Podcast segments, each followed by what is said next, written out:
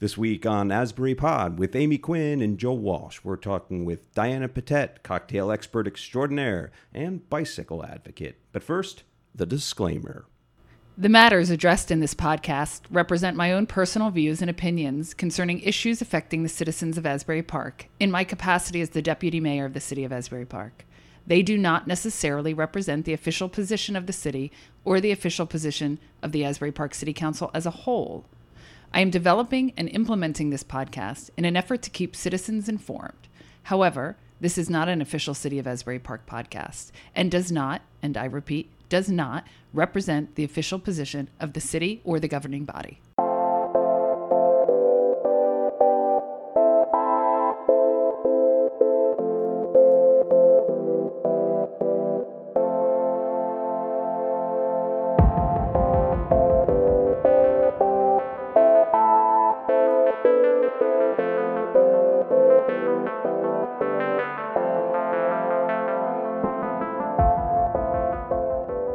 This is Amy Quinn and Joe Walsh. Oh, hello. It is July 20th, and we are on our fourth podcast. We're here to talk about everything Asbury Park and whatever else Joe and I feel like talking about today. Right. We're doing two a month, and we are increasingly getting more listeners. It's like 11. It's shocking. Um, I'm waiting for people to stop me in the street and, and talk to me about the podcast and ask me for my autograph. So today we are here with Diane Burkett, and we Did you say briquette? I did say Burkett. You know why? Because we've been joking, and it's Diana Patet. Right, we were using briquette as a mnemonic to remember the pronunciation. Yes, um, and I have a couple of house cleaning Asbury Park things I want to talk to everybody about, and it basically has to do with transportation. So was there drama this week? There was drama this week. Um, the electric electric scooters were set to launch on July 24th, which was which is Wednesday. Um, there was an issue where they're holding the scooters. So these scooters, obviously, they're electric, so they have to get recharged. So they're picked up, brought to a place to charge, and then brought back. And for whatever reason, Ocean Township denied the ordinance that would have allowed this to happen. So they're looking for new space, but we feel fairly confident that the scooter program is going to launch on the 31st. Um, so scooters go out, and we're Manzella did say it was only going to be between 30 and 50, although it appears to be 100. And go big or go home. Right, so we, we've caught Manzella in a terrible lie. We have. Um, so the scooters are going to have about 30 locations all over, and there's going to be one on Third, uh, where Joe and I live. And uh, starting with about 100 scooters to eventually go to 200. It's gonna be right by the school. It's going to be by the. Oh, well, I think it's actually going to be by my house. Yeah. I think it's actually going to be next to my house. Oh, really? Yeah. Well, I think he needs people to say yes to these. Right. And how in how in God's name, being the biggest advocate of scooters, could I be like, no, you can't put one in front of my house? Although you know my mom's like, I don't want scooters. Well, I think I, don't want scooters. I. I think Why do I have scooters? this is here? great public policy. You thought of it, you ride it. Right. So I of course told him that we he could put a um, a scooter station in front of my house, and I will deal with um, all the people who, who are going to be annoyed by that, which I'm sure is going to be numerous, numerous people. And our next big initiative is valet parking. So, the interesting thing with scooters and valet parking are the people who hate scooters and valet parking are also the people who complain about parking in Asbury Park. So, they want to complain about parking in Asbury Park, but when we bring in initiatives to try to alleviate that issue, they scream and yell about that as well. Is the issue that the only resolution they're interested in is the building of massive, massive parking decks? all over the city. They would put one in your backyard and mine, if if at all humanly possible. So, uh, valet parking is starting on July or started on July 18th. The first booth was at Press Plaza. Uh, Thursday, Friday, Saturday, Sunday, 4:30 to 11:30, and essentially you drop your car off. You go to dinner at one of our phenomenal restaurants, or see a show, or read a book, or go to a movie, and then or make some blow some glass, and then you Do you know there's a them. show about that now? Have you seen that show? I haven't. Oh, we'll talk about that later. Okay. Um, you text, you download the app, you let them know when you're coming, and they bring you your car. I mean, truly, how can somebody complain about that? Where there's a will, there's a way. Um, where do they put the cars? All over the city. So, um, mainly, so City Hall has like a, a lot of parking that nobody takes advantage of, not in the lot facing Main Street, but the lot on the other side of the train station. Um, nobody ever parks there. No, no, no matter how many initiatives we give to tell people to park there, they don't. So that's one of the spots they're going to hold a bunch of cars. Do you know where people do park? Where? Um, the Rite Aid parking lot. I was talking to the manager of the Rite Aid on Main Street to go downtown, to go hang out downtown. to go to the beach. So I went in there Oh, to wow. pick up uh, water or something, and his parking lot was hundred percent full, and there was nobody in the store. And I said, "Who are all the people parked in your lot?" And he said that they are people going to the beach. Oh, that's got to be irritating for him. And can we just take a second and recognize, because Joe and I lived here a long time, the fact that you have to park on Main Street to get to a beach that you could have six years ago literally parked on Ocean Ave and been one of three people on the beach. Right. It's quite a, a change, and he's very good about it. He said, "You know, we're not going to chase them away," but it was an interesting. I, you know, I thought it's like there seems to be some maybe a run on flu shots or something, and there was you know just a normal crowd in there of people who had walked. Uh, anyway, So those are my two big things: um, valet parking and the the scooter program. I mean, I can go through Springwood Ave concerts and performance art at seven fifteen on Second Ave, um, but uh, I'm going to leave the rest of the events to you because my week has been um, fighting people who hate scooters and who now also hate valet parking. mhm. They don't. They don't like the idea of coming out of a restaurant and having your car there. yeah, the latter. I mean, I'm, I'm well. I don't understand the latter. I understand the people who don't like scooters. I, I, I get it. Um, so, um, did you go to the concert on Springwood this week?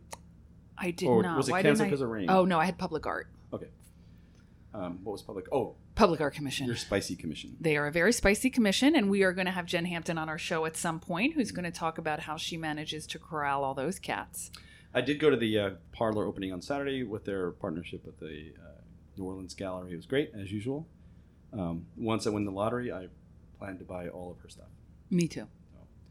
Um, although she has affordable pieces, that's not fair. Uh, she's a really wonderful. Um, uh, Oh yeah, yeah, so. absolutely. Oh, I know. I meant to tell you this before, and I forgot. You know, uh, because I'm new, a little new on podcast. Um, so I've been googling how to make a successful podcast, so I can one day quit my job, both um, as a lawyer and as deputy mayor, and then just get paid to do this. Right, buckets and buckets of money, um, and Buckets. s- buckets of money. Just hand it to me in a bucket, and I'll Yeah. separate it out. Sure. Um, but so I'm googling how do you make a successful podcast, and do you know what the number one thing on how to make a successful podcast is? Uh, stunning good looks. It is not. Um, it's sound. Which has been fascinating to me because I feel like every episode our sound is is improving. And and let me be really clear, I have absolutely nothing to do with the sound. I couldn't. I have no idea what those buttons are or wires in front of me. But you are improving our sound every week. Well, that's we're getting a little better because we started from zero, and so you know we got some nice feedback from friends. You know, notably, you know, I didn't realize until last week you know, that Mike pointed out, or the week before Mike had come on, that you could only hear us in the left ear Mhm. uh, because the way I was listening during the mixing. So we fixed that, and this week I've drafted a local Asbury resident Ed Ford, uh, who happens to have um, Hey Ed, Ed is waving. Um, we don't have we don't have enough mics for Ed to be on Right. the air. so, but Mike had uh, three microphones of the same species. Uh, uh, so now we are talking on three identical microphones, unlike the hodgepodge of, So how long until I'm rich and famous? oh, I don't know. The, the glaciers are melting fast, so maybe, maybe not that long. I don't know. I, I, I think we still have some sound issues. Ed and I are working on upgrading this board also. That's the next uh, step. So we'll see. Hopefully, um, each week it's a little better. And, um, uh, and th- we move on to buckets of money. Although, again, we have to reiterate, we none of us get paid for this. This is, uh, I lose money. yes, Truly, that's true. Um, you have, um, I lose money and I get grief. right. Thankfully, nobody knows who I am, so no one said anything to me.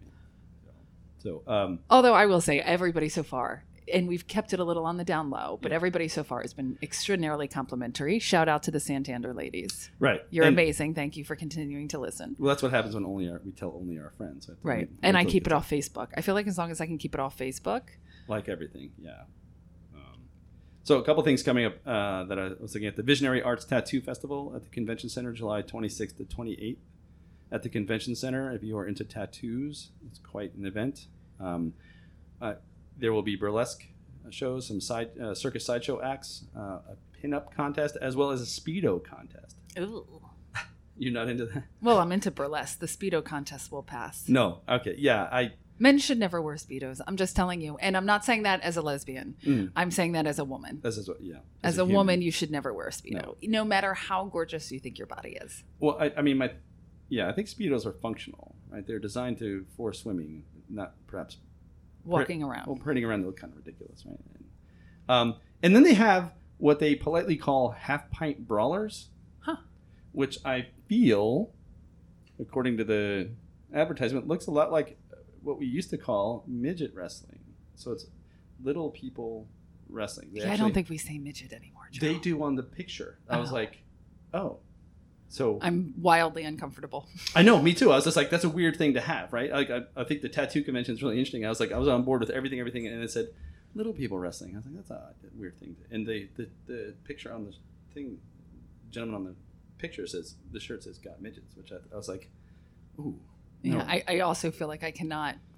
I'm not, you know, it's like uh, similar when people say, like, I can say the word dyke because I'm a dyke, yeah. but other people can't say that word. No, I, I feel agree. like I can't say the word midget. and I, I feel like I I didn't mean to like you know might even cut this whole segment out to be honest because okay. so, so I, I'll stop it. And when I say the word dyke, I am speaking as Amy Quinn, not as the deputy mayor of Asbury Park. Oh, not the dyke part, but like you know, I was trying to say like half pint brawlers. It was like a weird, I you know. Anyway, the tattoos look awesome, and so does everyone. I think the the um, the brawlers put on a good show. I, I did take a look at um, their videos. So uh, Sunday twenty eighth, uh, July twenty eighth on the summer stage. You know, um, the Flaming Lips and uh, are, are coming, and uh, you know they're good. I, I don't know if I can go on a Sunday. But I thought the interesting thing, the opening act is Claypool Lennon. So Sean Lennon's partnership with Les Claypool from Primus. And my default position would be to not like their music because of Sean Lennon, even though I really like uh, Primus. But surprisingly, the Claypool Lennon music I really like. I listened to it recently and I could not hate it when I really tried. So um, interesting that they're coming. So check them out uh, in you know, and I remember last week I in, mentioned that I my musical tastes skew old, so in keeping with the old my old tastes, the Glenn Miller Orchestra is playing Tim McLoone's on the thirty first. I think Glenn looks great right here, uh, so you can check them out. And in the category things I wish I knew about when I was twenty, there's Mario Kart tournament at the Asbury Lanes on Wednesday the twenty fourth. I would have tore that up in the mid '90s. I think my reflexes have slowed. My, you know, but anyway, that's all. I, that's all I have. I was a little lazy on events uh, this week, um, inadvertently, and um, that's all I got in terms of things that are coming. Do you have anything else that you want us to talk about? I don't. I'm ready to get to Diana. Yeah. So, um, right. So we'll be right back. And I should say, actually, before we get to Diana, we also had Carrie Martin, who we adore, who is the loveliest of lovelies, who Right. runs Second Life Bikes, been in town forever, also doesn't have a car. yeah. And she is extraordinarily short staffed, and this is apparently her busiest time of year. So when I say, like, 10 minutes ago, can you get to my podcast? Right. Um, perhaps I need to plan that a little better for somebody who essentially sells and rents bikes Right. Who has, a, during who has the, a business? the peak season in Asbury Park. Yeah. We uh, we had gone ahead and uh, scheduled Carrie without letting her know. Yeah. And move forward with that. Yeah. So. Uh, and Diana. I mean, it was Carrie and Diana. So this is we're gonna get Carrie back when she doesn't have 200 people in her shop on a Saturday in you know a heat wave. Yeah, I thought she, you know, what you thought was a perfectly reasonable request sounded like crazy talk. Of She course. was like, "What are you? Are you nuts?" So, uh, which might be true also. All right, so we'll be right back with uh, Diana. Asbury Pod gratefully acknowledges the support of Words, Asbury Park's only independent bookstore, offering new and gently used books for all readers. Words also hosts a range of literary and social events for adults and children. Located on 623 Cookman Avenue, Words is open every day save Tuesday from noon to 5. Stop by and say hello. Oh, I think we're back. Okay, we're talking all things Asbury Park with Asbury Pod, and Joe's pointing at something which is throwing me off, and now I remember. We want to give. He's he never listens to this show, and he won't ever listen. I can't even get him to come on the show. Um, but we want to give a happy birthday to John Moore. Oh yes, happy I birthday. know. Happy birthday. And I have to say, so I oftentimes tell John Moore to fuck off or fuck himself or Mm-hmm. get the fuck away from me. Um, but I truly, truly adore that guy. During council meetings or just Sometimes I write on a piece of paper, fuck off, when he's trying to get me to do something I don't want to do. Um, Wegmans produce aisle? A lot of conflict there. uh, I have to say, so when John Moore and I ran together in 2013, and nobody thought any of us would win, and um, John Moore got six more votes than me, um, which is still irritating to me, uh, extremely irritating to me. But I can honestly say he is truly um, the best mayor Asbury has ever had Yeah. and not a guy into moving up the political ladder, nor really are any of us. And um, makes decisions based on what's in the best interest of Asbury Park, and is just generally a decent guy. He's a great father. He's a great friend, and he's a he's a great husband. So nobody repeat I said nice things about John Moore. If he asks, just say I said go fuck off, John. Right to the eleven people out there, Mm-hmm. um, just mum's the word. Mum's the word. Although I think we got more listeners with Manzella.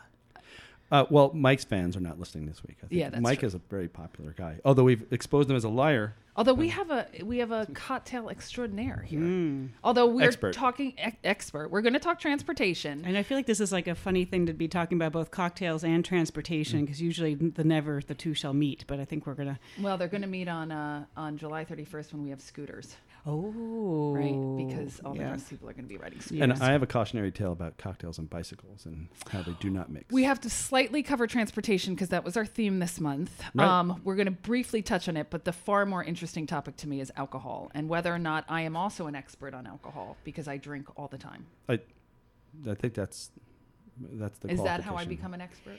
Uh, no.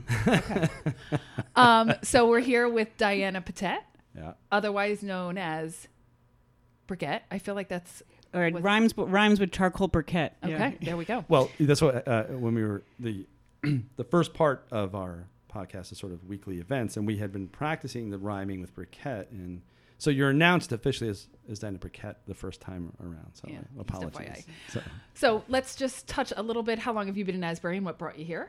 I've been in Asbury exactly six years. Okay. Maybe six years and two months, something like that.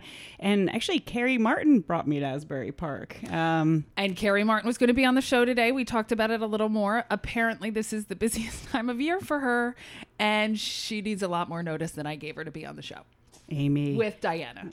I'm a little bit more flexible, so I guess I'm still following Carrie Martin's footsteps. You know, she couldn't be here today, so I just stepped on in instead. But yeah, Carrie and I were friends in New York City and sort of bonded over bicycles in New York. Uh, she was working at a really cool community bike shop in the East Village in New York City, and um, she brought that model here to Asbury Park. Um, and she moved to this area, and I saw how happy she was being back in New Jersey and how happy she was in Asbury Park. And then when I would come visit her, I'm like, this is a pretty cool little spot. And uh, so when I decided to move back to Jersey, I came here. You came here for Carrie Martin. So I did an article in, I don't know, some magazine, and they were asking why people came to Asbury Park, and they were asking me why I came. And I said, you know, you came to Asbury uh, either via a bankruptcy or a breakup, because the bankruptcy you could get a place cheap, or a breakup you were running from something and trying to figure out what you were going to do. So you were not bankruptcy or breakup.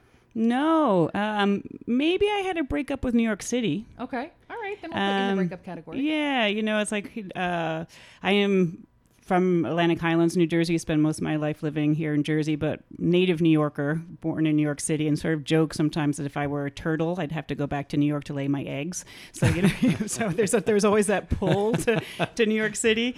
But you know, once you leave New York, like New York doesn't want you back. So it's like, where am I going to go? And uh, Asbury just sort of like ticks all the boxes without being sort of overwhelming or um, super expensive. And there's just a great place to create community as well.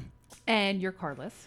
Yes, I'm carless. Yeah, I've been carless for 10 years. So actually, I moved back to the New Jersey area exactly 10 years ago, August. I had been living in New York, then went traveling abroad for 10 months, came back, and decided to um, live a car free life. It doesn't mean I don't ever get into a car or borrow a car or take a lift or anything like that, but basically, no car ownership for uh, 10 years here in New Jersey. And then you keep your license going, though. Yeah, because I got a drink. Of course. yeah. Oh yeah, I, I uh, that's the second guest in a row that is carless. So Mike Oh, is Ma- also Manzel's carless. So I think.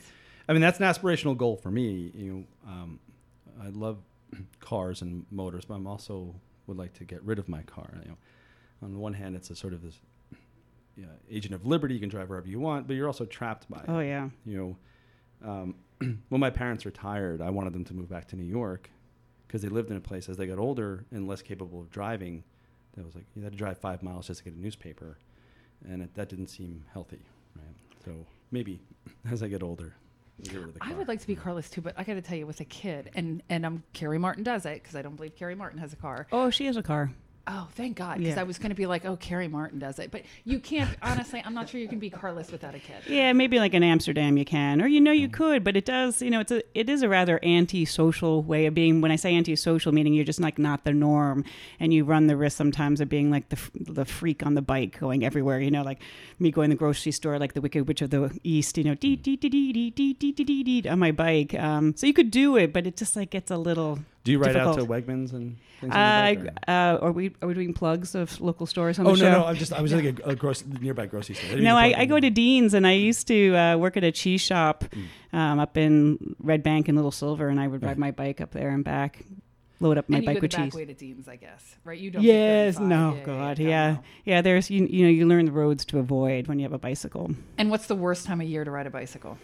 Uh, let's see. See, I think all times of year is a good time to ride a bicycle. Um, let's see, the worst time. I mean, the winter because of ice. I get where I don't. I'm not put off by the cold, and I'll ride in really frigid, maybe even dangerously cold temperatures. But once there's ice and snow on the road, you know, forget it because it's dangerous to you. It freaks out drivers. Um, and so I take. Yeah, we'll take public transport instead, or take an Uber, or you know, beg a friend to take me somewhere.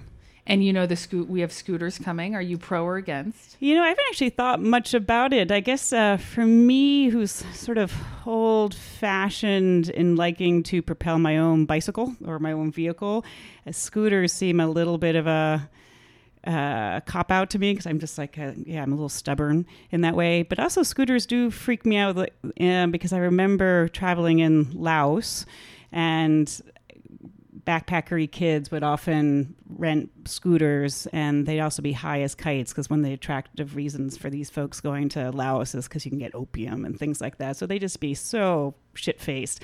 And a lot of them would have like lethal accidents. So, you know, it's hard. You can have a lethal accident on a bicycle for sure, but once you have, uh, Amy's face just went. Uh, yeah. you know, Skip the scooter question. We're gonna cut that part Skip out. the Yeah. scooter question. Well, what, how, what, what uh, can I, what, what's the main, well, like we brought it up. So what is the main attraction to bring scooters in? It really was, is the hope that people leave cars behind. It's the hope that people leave leave cars behind, Mm. and it's also really interesting. It's a different demographic of people who ride bikes. Mm. So there's a demographic of people who in this town who don't ride bikes or never learned how to ride a bike, and and what the studies show is they will jump on a scooter quicker Oh, than they'll jump on a bike, and it's it's relatively cheap cheap. So in terms of like one round trip we're thinking it's going to cost people between three bucks about three bucks three to five bucks i think mike said.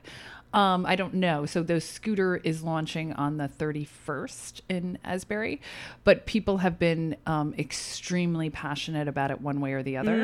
Um, and so that's why we've just kind of been taking um, taking people's opinion on it. Complete Streets, though, uh, has been so supportive of it. So Cool. kudos to Complete Streets and Doug and Polly um, on the scooters. But the city's always looking for ways to bring people here via not a car, Right. Because as much as everybody wants us to build parking decks all over, Yes. we don't. We don't want to do that. Um, you know, for me, uh, what I would love is if New Jersey Transit would have more trains that went to Asbury Park. Absolutely. That drives me nuts. That that there's so many trains that terminate or originate in Long Branch. I'm like, you know, Asbury Park to city. Like, come on. Um, we need more trains coming to this area. And I know there's sort of like stigma sometimes of taking public transport, but I mean, it's so easy if you like live somewhere and get the train here. We're only we're a city only a mile by a mile or so, right? So, and now there's scooters for you when you arrive at the train station. Just uh, yeah, bring more trains down here. Don't Yeah. cut them. And the concern basically, obviously, is the drunks, which maybe we Mhm. can get into your other job. Mm. Um, and so we are actually shutting the scooters down at nine. Because of the drunks in Asbury Park. Oh, And you know, there's also other towns have had negative experiences with with that. So that seems so learning. So trying to cut that off in advance, Mhm. right? Yeah, this is a pilot. So we, you know, Manzella and I went to Hoboken for hours, and and we're, we're the second municipality in the state of New Jersey to gonna get ask, scooters. Yeah, so we have been figuring out ways to try to make this more successful, right, Right. or make it as successful. Ho- Hoboken's been great, and the interesting thing in Hoboken, and and this is going to be surprising, is there is also a demographic of um, older people who prefer scooters to bikes, right?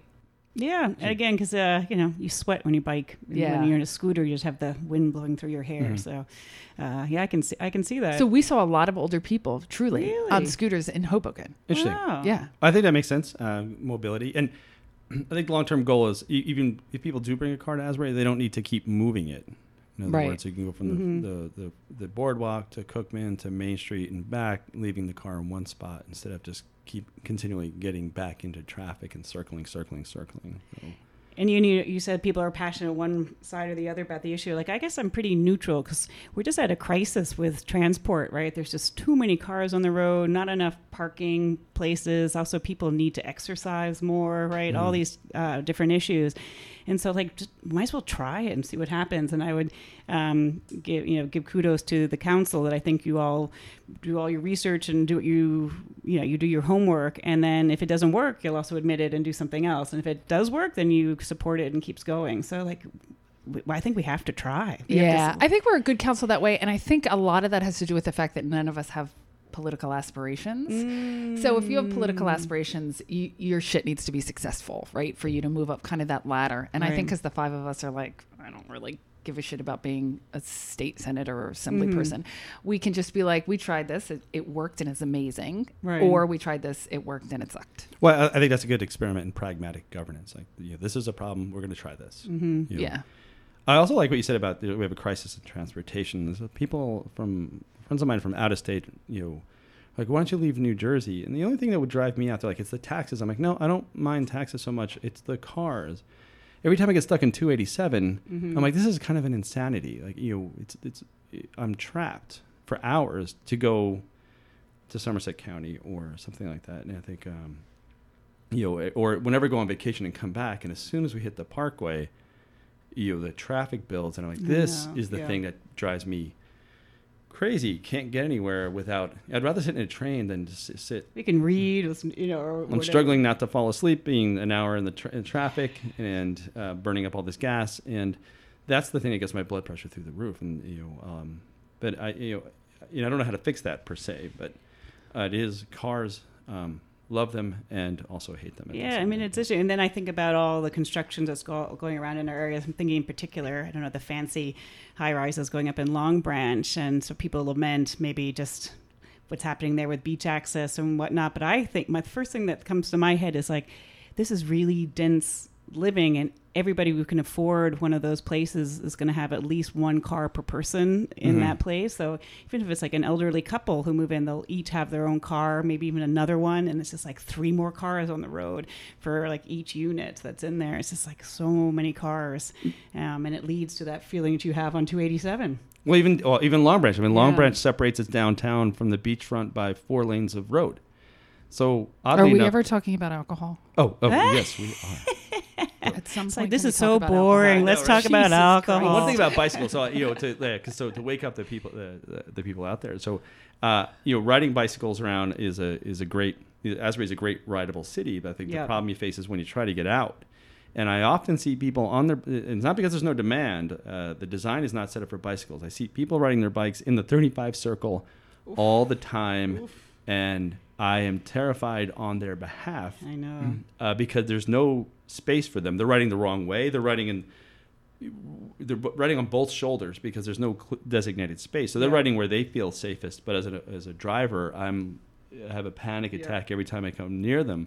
So there a, so you know, bicycles for towns like Asbury, great, and the, but the system is not designed. The infrastructure is not designed to spread out.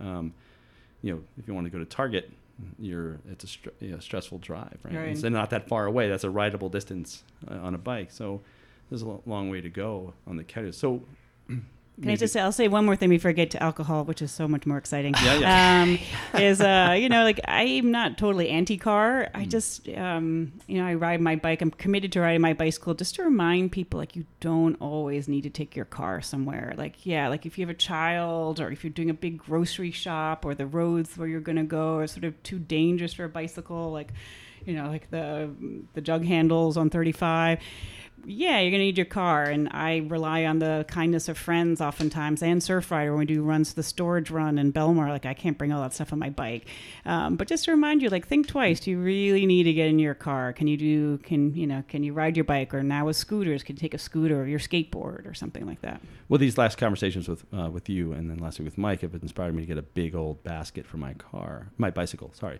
Because today, uh, like a big hypocrite, I, I drove my car over because I had to carry all this equipment, and I was like, "Well, if I had like a milk carton I'll attached show you. to my I'll show you mine. I have these Yeah. grocery. I have these grocery panniers, which are awesome. They're open and they clip on, and then you, they have straps, and, and I, I put watermelons in them. Six Yeah. packs of. I put cases of beer in there. It's a good segue. Uh, cases Yeah. of beer in there, Finally. and uh, Finally. yeah, so they're cool. So both this podcast and the Asbury Park Women's Convention were started because I got drunk and had an idea with whoever I was around, Mm-hmm. and then the next day had to piece together what that idea was when people followed up and were like, "Are we doing this You're like, podcast?" What?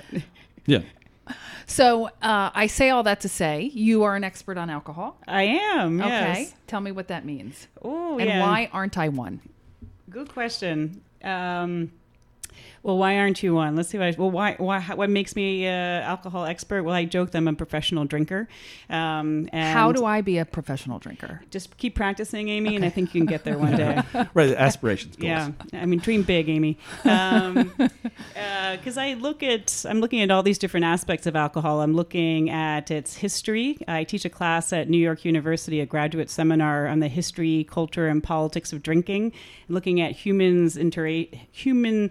Uh, the human relationship with alcohol for 9,000 years, or at least 9,000 years, and looking at all the ways that um, humans' complicated relationship with alcohol gets expressed. Um, so I think I'm an expert because looking at all the multifaceted aspects of alcohol. But then I also have a cocktail catering company, so I also make good craft cocktails and try to teach the good life to folks to say like there's a lot of like a world of flavor out there that's available for you. Like you don't need to drink vodka clubs all the time and why aren't you an expert? Actually, I don't know. I haven't really given you the alcohol expert test yet, Amy. But uh, All right. but I would say one of the, the odd things about being a drinker in America is that we don't really, as we know, have like a sort of a historical drinking culture. I mean, Americans have always just drunk a lot. I mean, that's from the earliest days. If you can believe it, from the late 1700s up until about the about 1830, um, Americans drank three times as much as we drink now. I mean, if you can think about it, on Saturday night here in Asbury Park, but then multiply that by three, and it's probably just going to be men because women didn't really go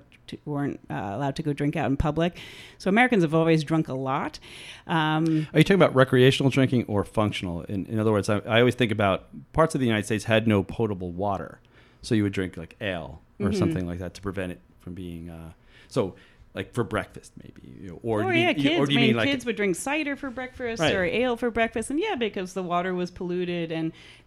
We always we seem to focus more on the negative aspects of alcohol, but we forget that you know humans have had alcohol for practical reasons for a long time because it is more potable than um, dangerously polluted water, or it's been used for medicine, or it's been you know used either topically for medicine, or like if you have a stomach ache or whatnot. Or I, I just um, I just came back actually from a cocktail conference. Uh, yes, my life is hard. Mm-hmm. Uh, I was down in New Orleans for a big na- uh, international cocktail conference, and somebody pointed What does that out. even mean? Uh, what is a cocktail conference? Do you just sit around and drink cocktails? uh, there are a lot of seminars. There's um, On a how lot to of taste- good make good cocktails It's- or pairing it? Uh, it's like the sort of the world of drinking in general. It's uh, called Tales of the Cocktail. I think this was the 13th year it's happened, and right now across the world, and in particular here in the United States, we're in this uh, cocktail renaissance, and actually sort of this drinking renaissance. We've we haven't been drinking this well since the end of prohibition in terms of the products that are available to us because don't forget like obscure little liqueurs went out or stopped being imported to the united states during prohibition. Not only now are we getting these things back like maraschino liqueur or creme de violette um, things like that. Um, so we have a, uh, all these yeah all these different products that are available and then also expertise.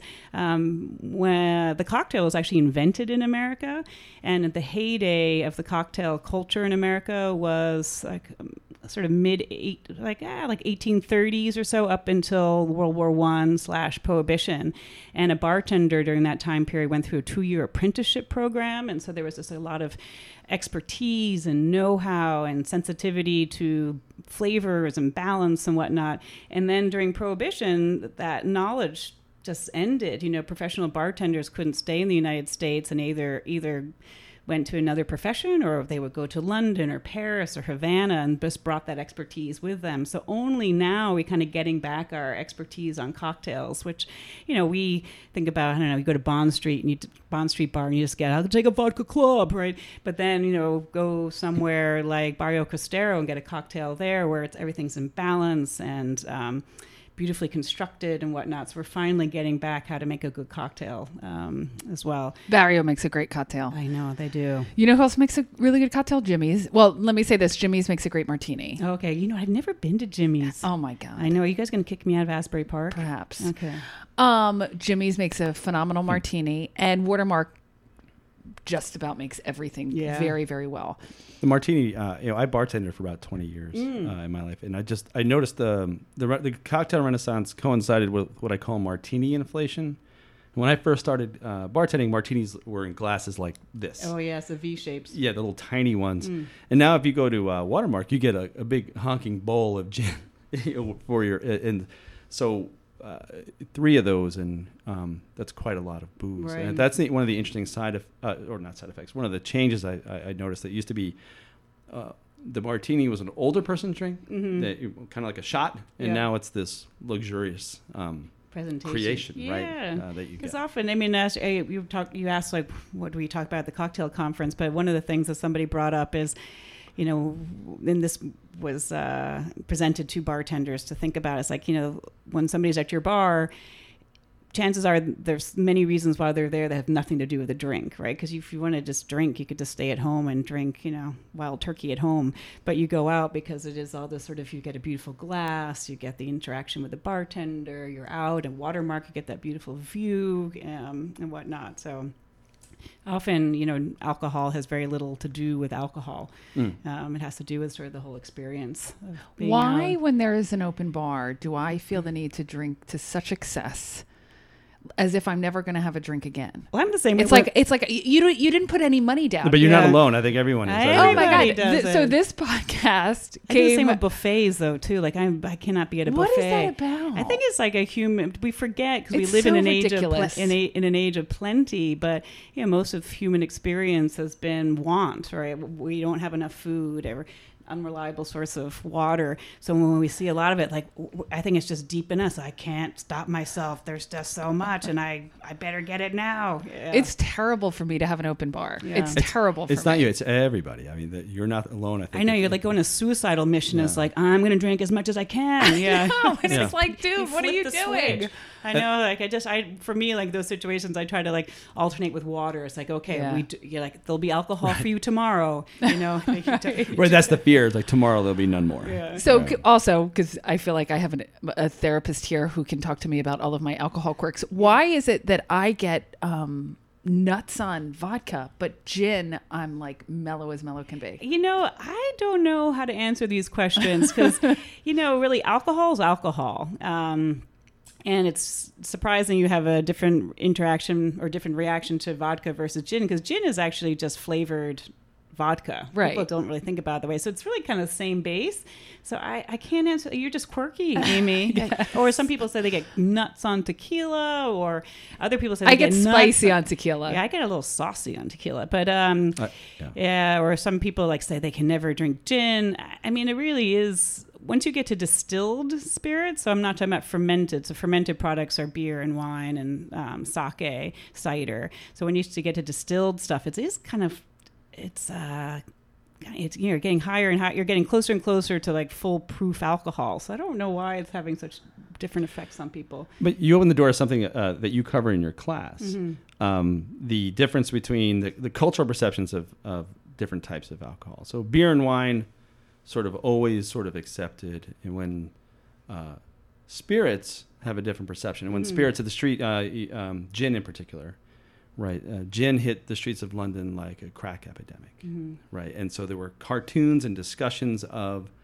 And you actually have this in your syllabus too, so I was like so happy to see that because You're talking about Hogarth's Gin Lane, the picture- right yeah. but he's also the partner uh, beer street Mm-hmm. so beer street so, showed happy industrious britons painting drinking their Mm-hmm. beer and being happy and gin alley or G, um, i forget what it was uh, you know uh, you know unattended children people with no teeth like uh, complete destruction of society based on um, a, a spirit and so But can I say two things about Yeah, that? Yeah, yeah. I mean it's interesting because you say it was like a crack epidemic, and I often go back. well the language this. of it like the way it was discussed by the powers like you know oh, it's destroying society Right, and it, um, so alcohol often become a scapegoat uh, for different populations. So sort of two things are going on there with gin is it's the same way that maybe the crack and cocaine epidemic got divided here in the United States. You know, if you're a white businessman in your office in Wall Street doing lines of blow, okay. But Nobody if- cared. But if you're black and poor and doing crack, you're a scourge to society, and we're going to take measures. Right, the broker doesn't get uh, stopped and frisked. Right. And um, so with the thing with gin in England is that it was a sort of, at this time, um, there was a huge movement of people from the rural countryside into London. And so f- folks who are established in London, they are getting sort of um, anxious about all these rural, uneducated people where there's probably not enough jobs for them. So they're already feeling like this social anxiety. And then, two, the rich can always do things behind closed doors, whether it's Coke or drinking or whatever it is. And you can do it to excess, but no one's going to barge into your living room. But the poorer folks often have to do it in public. And uh, so that's where it gets sort of threatening um, as well. And then the second thing about gin is that gin was this foreign product, whereas the British pretty much had their domestic, um, native fermented products, ale and cider. So here's this sort of also this foreign um, substance that folks are consuming by kind of like foreign people, meaning the countryside folks there. Right. So then it got all sort of blown out of proportion. Yeah, it's, uh, yeah, that's that's a great. Um, uh, And actually, that, and actually, that's and that's what led to sort of prohibition in the United States too. Um, that prohibition, believe it or not, in the United States had very little to do with drinking. It was about controlling this influx of immigrants into the United States, mainly like Germans and Italians and the Irish. Um, and there was this idea like if only they didn't drink so much, that society would be better. So it was a way to control them. Um, because the folks who were wanting prohibition to be passed, they were often drinkers themselves, but you know they did it the right way. prohibition was a progressive movement at the time, right? Um, that was one element of it. It was also a huge anti-immigration um, movement as well. I had no idea. This Yeah. is all like fascinating news to See, me. See, alcohol is fascinating. It is You're on your way to become an alcohol expert, Amy. Um, My and- mom will be proud. yeah.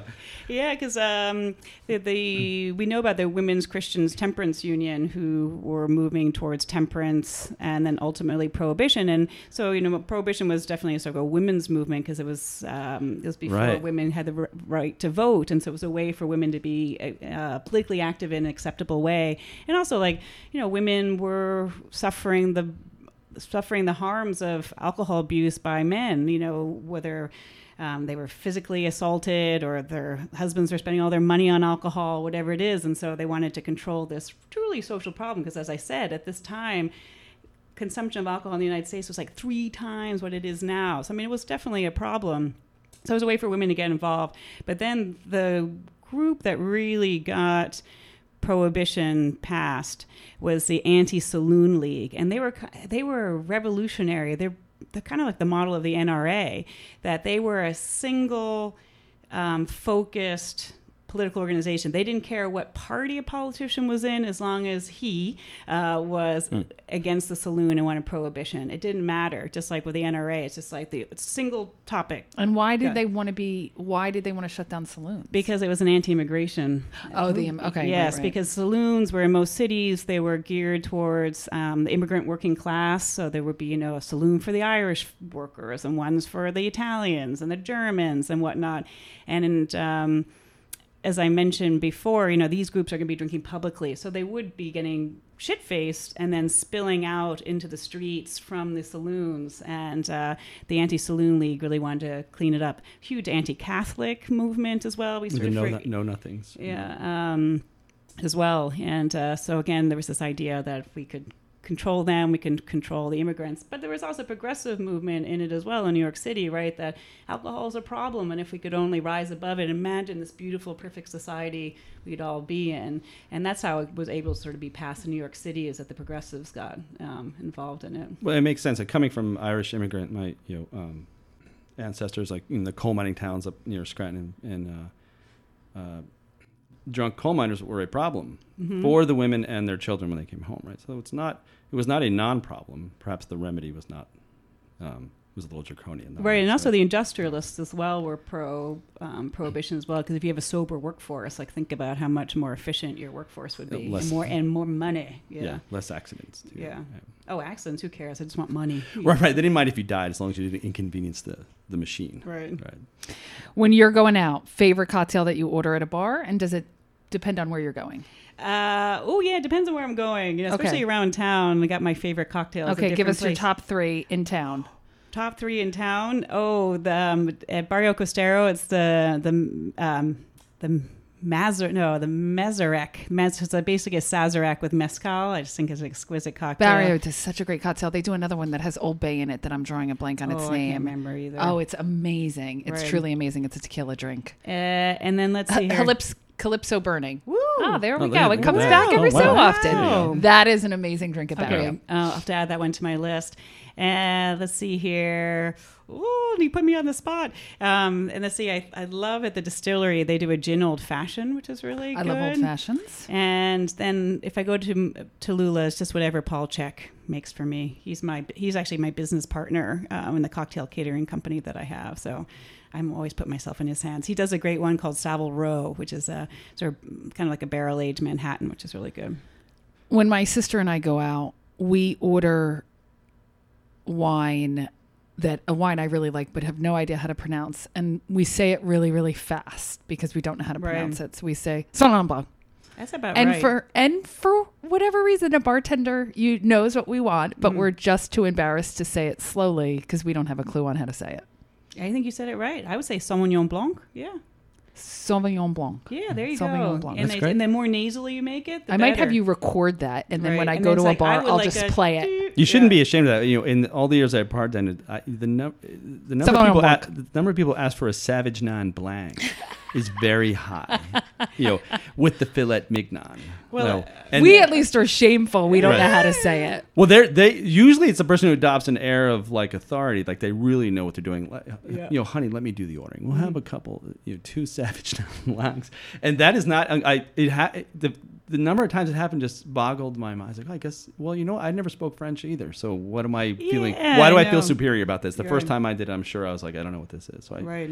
Uh, but it is a, it, it's, you know, you have to control your face when someone. Yeah. That, well, for know. me, I'm actually my real background is as a, as a, cheesemonger, so I still get people who ask for manchego, which it's manchego. And mm. manchego sounds like a new dance. You know, yeah. let's do the manchego. That could be a cocktail too. Yeah. You, sure. you know, get the Barrio people on that.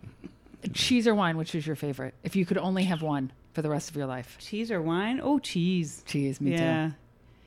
Yeah, actually, you know, I don't know a lot about wine, if I'm allowed to say it. And I think, and I think people are surprised because I do have this background in cheese. And then, if we want to talk a little bit about gender, um, because if I say I'm an alcohol expert, most people, I'll say, I'll say to people, yeah, I, I work with like cocktails and beer. And they're like, oh, you know a lot about wine? And I'm like, I didn't say anything about wine. um, and I think it's like this slightly gendered response, like you know, a woman should know a lot about whiskey or beer. Um, but then also, I think people just don't really understand the sort of the three or the two main categories of alcohol, you know, ferments and distillates. Um, that yeah, I'm more in the distillate category. So uh, this question came in: If you could only drink Zima as your alcoholic beverage, or go on the parking committee, Mm-hmm. do you know how bad the parking committee is? It is the only committee you know I've ever Zima is? quit in my life Oh, because people hate your guts on the parking committee. Right. Hate your guts. What if you had the Zima with Chambord? Well, how about this? If I go in the parking committee, can I also have a Zima chaser if I went in the parking committee? Meaning, like, 'cause We'll I'm allow sure. it. We'll allow it. Yeah, because I feel like if I went in the parking committee, I probably would just be reduced to whatever I need to drink Yeah. Afterwards. But you know, I mean, the part of me, like the good part of me, wants to say I'd be on the parking committee. But you Do you know, want to be on the parking committee? Mm, I'm terrified of Oh. being hated. We'll That's put you. I- I'll put you on Wednesday. And We'll assign you Wednesday to the parking committee Yeah. if you want to be on it. You're now the commissioner. Oh. um, Manzel and Moore will be so happy. Is Zima is Zima still a thing? Is it no? Is it still a product? Meaning, Uh, Oh, yeah. yeah, it's- I you can still Zima- buy it? I, I think did I, it come back? Uh, I think it's around like um, I should know this, but there's also this joke around bartenders. They ice one another, so I think they they'll like you'll go to a bar and you're a bartender and like I'm gonna ice you, and then they have to chug a Zima. I think it is. Oh no, it's a Smirnoff A ice. Smirnoff I'm like, Ice. yes, Yeah. I think there used to be a Zima uh, version of it too. Yeah, I Uh. I don't remember. I just remember when Zima was the rage. But the the classy way would be ordering the Zima with Chambord. So sort of Oh. you'd put a I didn't know there was a classy way to have Zima. small c. Okay. Um, favorite high school drink. What did you drink in high school? Oh, I think crappy beer. Oh, I did. Is it called Mike Aid? Remember that oh, that peach lemonade? Wine. Sorry, no. You know what it would be? Mike's be? Lemonade. Mike's lemonade. Yeah, no, I was the age of peach wine coolers. Oh, yeah. who didn't love wine coolers? Yeah, they're so nasty. I didn't yeah. drink in high school. I was an overly serious child, Oh, which is why I went bananas in college. Which is Mhm. You the- made up for lost time. Oh my god, I Mhm. drank, so drank everything. Um, all four years. Yes. Okay. Oh no, six. Thank you. I was on the six-year plan. Well, actually, I mean, I wasn't all that different because I went to I went to boarding school, and if you got caught drinking, you know, you got in big trouble. And I was like, I knew it just wouldn't be worth it. Yeah. I so you didn't drink till college either. Well, I would drink, you know, in the summer times at home, Hmm. peach wine coolers all the way. Yeah, and then crappy beer. But no, I smoked more. I smoked more than I drank. I would say. I was never a pot smoker because you know what? I get so paranoid the few times I've done it. Yeah. So paranoid. Like pu- I'm putting things in the door of my house, like to make Yeah. sure the smell doesn't come out. You know, Yes. it's like it's just it isn't worth it. Heather and then Heather and I both like rev each other up. We- Yeah, yeah. right. It, it's a it's a horrifying experience. wanna def- I should drink vodka before I smoke pot. Uh, you Oh. could. Because you're non-paranoid on vodka. I'm not paranoid on vodka. I just get mean on vodka. Oh, so, yeah. we, so we have a paranoid. So you become a paranoid meme person. All Oh my God, yeah, I that'd don't be wanna- I'm not going to be invited to your party. so I, I want to um, defend uh, wine coolers for Okay. a bit. Okay. So I, I I always looked down on them for, for years. Like so I you know I was bartending, uh, wine coolers, Bartles and James, uh, you know, an abomination. So then I went to graduate school in Virginia, um, where it's hot, very hot. And my friends, you know, my, in Virginia, I'd go to the refrigerator and it would be full of wine coolers. And I, and I was like, what? You know, it was hot like today all, the time. And um, I tried really hard to keep up my Guinness habit, but it doesn't work in that hot weather. And I remember, all right, I'm going to break my tradition. I grabbed one of those wine coolers. It was the greatest thing I ever had in my Hmm. life. The sugar, the, the bubbles, eh, with the heat, it makes sense. And suddenly, all those sweet drinks, um, the, the mint juleps, all of that stuff, is like, oh, I became uh, like a sugar sugary drink person. Hmm. Um, anyway, that's my wine cooler story. Yeah, and we are hitting. So as those uh, those of our nine listeners uh, know, we we tape in words, and we're getting close to eleven o'clock, and I have to. I got to get a couple questions that we ask everybody on, and by everybody, the three or four people we've had on. So one, we have a have had a lengthy discussion about assless chaps. Um, I, mean, why most wouldn't you? Yeah. right. I feel like, oh my God, Diana, yes. I could talk about assless chaps day in, day out. Can you ride them on your bike? And will you, or have you ever? Well, first, I don't own a pair. Okay. Um, I can lend you mine. Okay, thank you. Very generous. Thank you. you know, oh, but I know people find bike seats uncomfortable enough to begin with, even with ass full chaps, I would say. Um, so I can't imagine the discomfort wearing. I think you'd have to like ride out of your seat the whole time. You know, Yeah, just like I think so too. Yeah, and I also just like, mm, Can yeah. we work on bringing them back on bikes? assless chaps? Yeah. Were they ever a thing in the first place? Well, I don't. They should have been if they weren't. Right. Yeah, I mean, it would be it'd be like yeah, it would be a look, and you know, you get there faster in your assless chaps. I think you actually you would have to ride out of your seat not only for like sanitary reasons and for like comfort reasons, but like the whole point of assless chaps is to like represent and show, right? So if, you're sit- so if you're sitting on your bike, how much are you showing? You got to be like out of the saddle, man. Just like You'd have the wind at your back for sure. yeah. Okay, and our last question is always thoughts on the 2020 presidential election. Hmm. Oh, uh, you know, That's it's a good response right there. Yeah, it's just like I'm so terrified. You You know, know, this still but- PTSD from 2016. Yeah, um, and so it's just like, yeah, I'm still like I'm actually still have it uh, post traumatic stress from when um, Kerry and W were running against each other, and I remember thinking like, you got it. I went door to door in Scranton actually, getting people to try to vote for Kerry, and then we still voted for W. Um, so I'm just like I'm just terrified of 2020 to tell you the truth. I think we're all terrified. I'm like, because because it's our. I feel like um, Princess Leia in you know talking to Obi Wan Kenobi, like 2020, you are our only hope. But um, uh, but I just I'm fearful that you know 2020 isn't going to rescue us. That's fair. Yeah, I. Right. I, I, I have nothing to say about that. Yeah, yeah. I know I, should, I should say something more optimistic, but yeah. Well, Well, on, can over I say drinks. that I am like super? I was not a big Elizabeth Warren fan initially, yeah. I, and she has managed to. Uh, uh, you know, I mean, I'm wearing a Kamala Harris Yeah. shirt now because I love both of them and will support both of them in any capacity. But um, she has completely and utterly won me over in Yeah. every capacity. Did you read the New York Times profile of her? I did. Oh my god, that really rocked me. And so my thing is, I want Kamala, and then I want um, Warren to be in her cabinet because I think Warren is so good with policy and like knows the nitty gritty. And I think Kamala is like the one who's like she's just like with the people and can relate, and she's funny. Um, and uh, so I think Warren could be in the background doing a lot of good policy work for her. So that's my sort of feeling. Yeah, so her. I'm with you on that. Although I would take them both as president and vice president in Yes. either capacity. And you know, my wife is still holding out hope so strongly for Gillibrand. We have like numerous shirts. I just feel like I'm not sure she's making it. I'm not sure she's making And the what's cut. the But attraction for of Gillibrand for Heather? so I think she loves the fact that Gillibrand talks about being a feminist in every interview she ever does and talks about running as a woman, whereas some of the other candidates, um, I don't want to say don't talk about it, but it is like front and center on Gillibrand's uh, uh, campaign, and and not and she's done an amazing thing uh, for sexual assault far far earlier than when it was trendy to be such a huge um, supporters of victims of sexual assault in, in the military. And um, there's a host of reasons, but I think the idea, I, and I, I don't want to speak for Heather, but I think the idea that being a feminist and being a woman is the forefront of her campaign is extremely appealing to Heather, as opposed to kind of, I don't want to say playing it down, but not like just being really upfront about it.